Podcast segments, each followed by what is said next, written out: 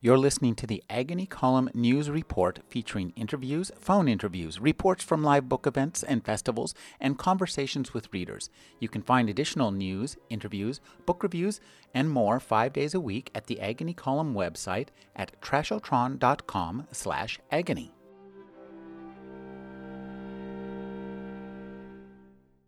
I'm speaking with Marta Randall. She's the author of Journey, Islands, and Those Who Favor Fire. Thank you for joining me, Marta. I'm delighted to be here. Marta, tell us how you got to start writing science fiction. Oh, Lord. I always liked uh, the fantasy. I liked um, the fantastical. I liked stories made up in worlds that just could not happen. And aside from fairy tales, I didn't read any of them when I was growing up. When I was in my late teens, I was hanging out with a guy that eventually became my first husband, who was a science fiction fan. And it was as though he had bookshelves, shelves after shelves of these amazing places to go and things to read about. And this was all in, oh, just around the beginning of the new wave. So we're talking about the late 60s and the early 70s. It was a breathtaking time to get into science fiction as as a reader. Things were just happening all over the place, um, and there, there would seem to be this huge tension in the field between these modern, forward thinking uh, people who were off really exploring not just the edges of the universe, but the edges of human consciousness, and the old guard who were marching um, upright and firm into the future behind the banner of Robert A. Heinlein. And there's a lot of good to that. You know, there's a lot of good to that too. So the, to, to use the old Charles Atlas term, the dynamic tension between the two edges of the field made for a fascinating time to get into the field and a fascinating field to start writing in. Now, um, one of the things I thought that was really interesting about the new wave of science fiction was that that was the first time that they really started to think of themselves as a literary genre. So, could you tell me about some of your literary influences and, and when did when and what kind of science fiction did you first start writing? First, well, the literary influences. I, I grew up with the basic smart kids, uh, standard American literary background. I mean, you know Twain and Hemingway and Faulkner and Scott and Fitzgerald.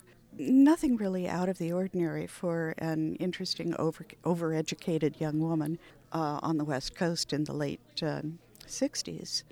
Oh, the first science fiction story I can I remember reading that identified itself as science fiction was Ray Bradbury's The Small Assassin. I was eight months pregnant. Uh, and it did not drive me away.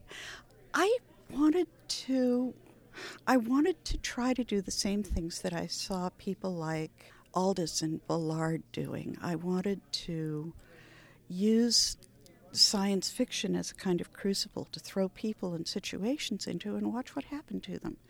And when you're creating a crucible like that, this is almost cheating because you can draw away from the mix, the future, the, the world you're creating.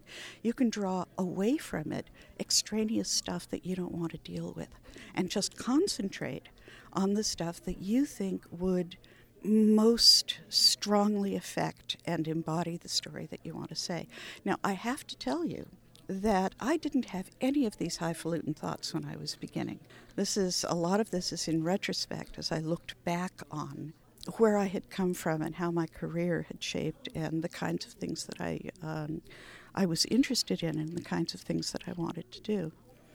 I think, in fact, that my interest in the new wave came out mostly in the editing that I did rather than in the writing per se. I think of my writing as relatively mainstream, but I'm extremely proud of the uh, volumes of New Dimensions that I edited and the stories that I was I was uh, able to pick, and a lot of them from writers who uh, who were relatively unknown to science fiction and have since become a little better known.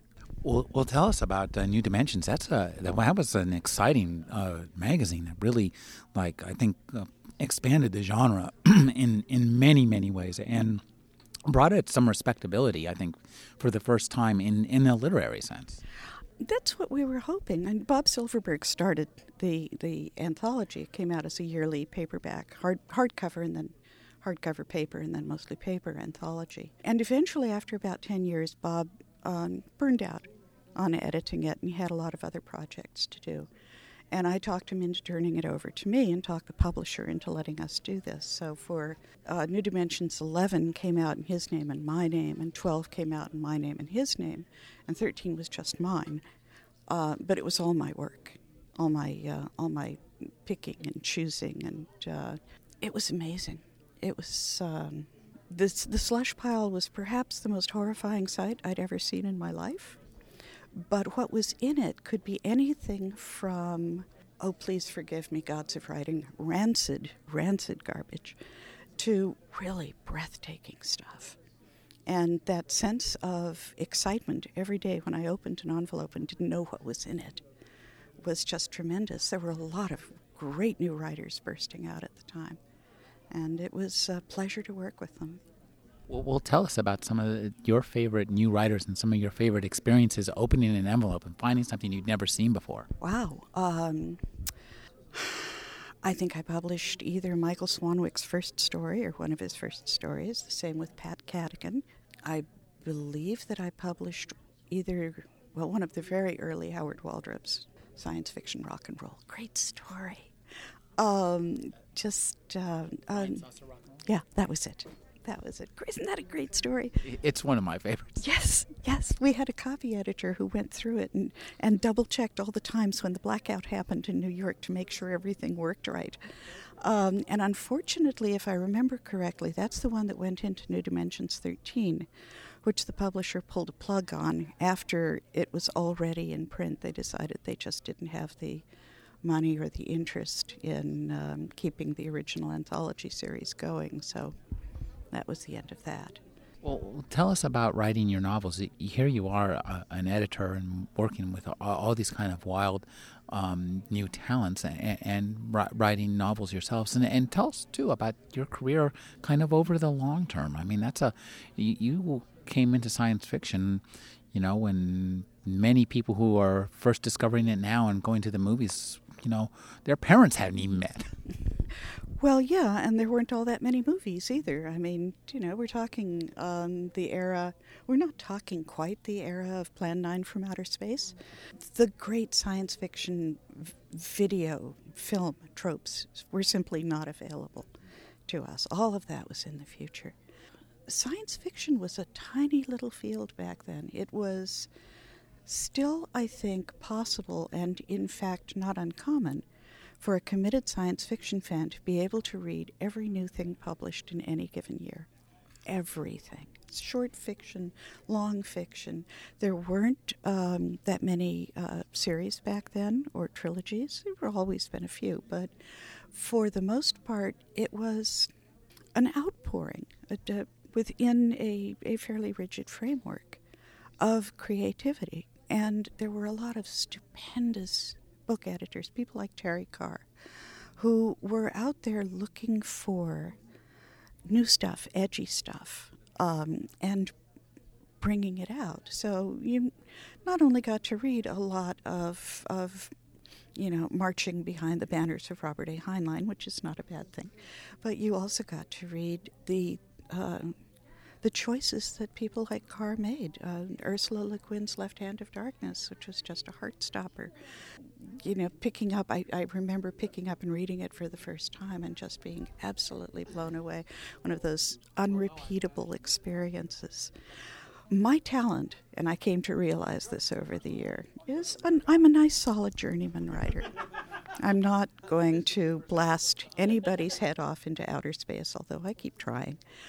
Um, and I just feel pleased that over the course of my career, I've been able to be part of what's been, uh, especially back then, a very exciting um, and and illuminating way of writing books. I've been speaking with Marta Randall. She's the author of Journey, Islands, and Those Who Favor Fire. She was an editor of New Dimensions. Thank you for joining me, Marta. You're very welcome. Thanks for having me.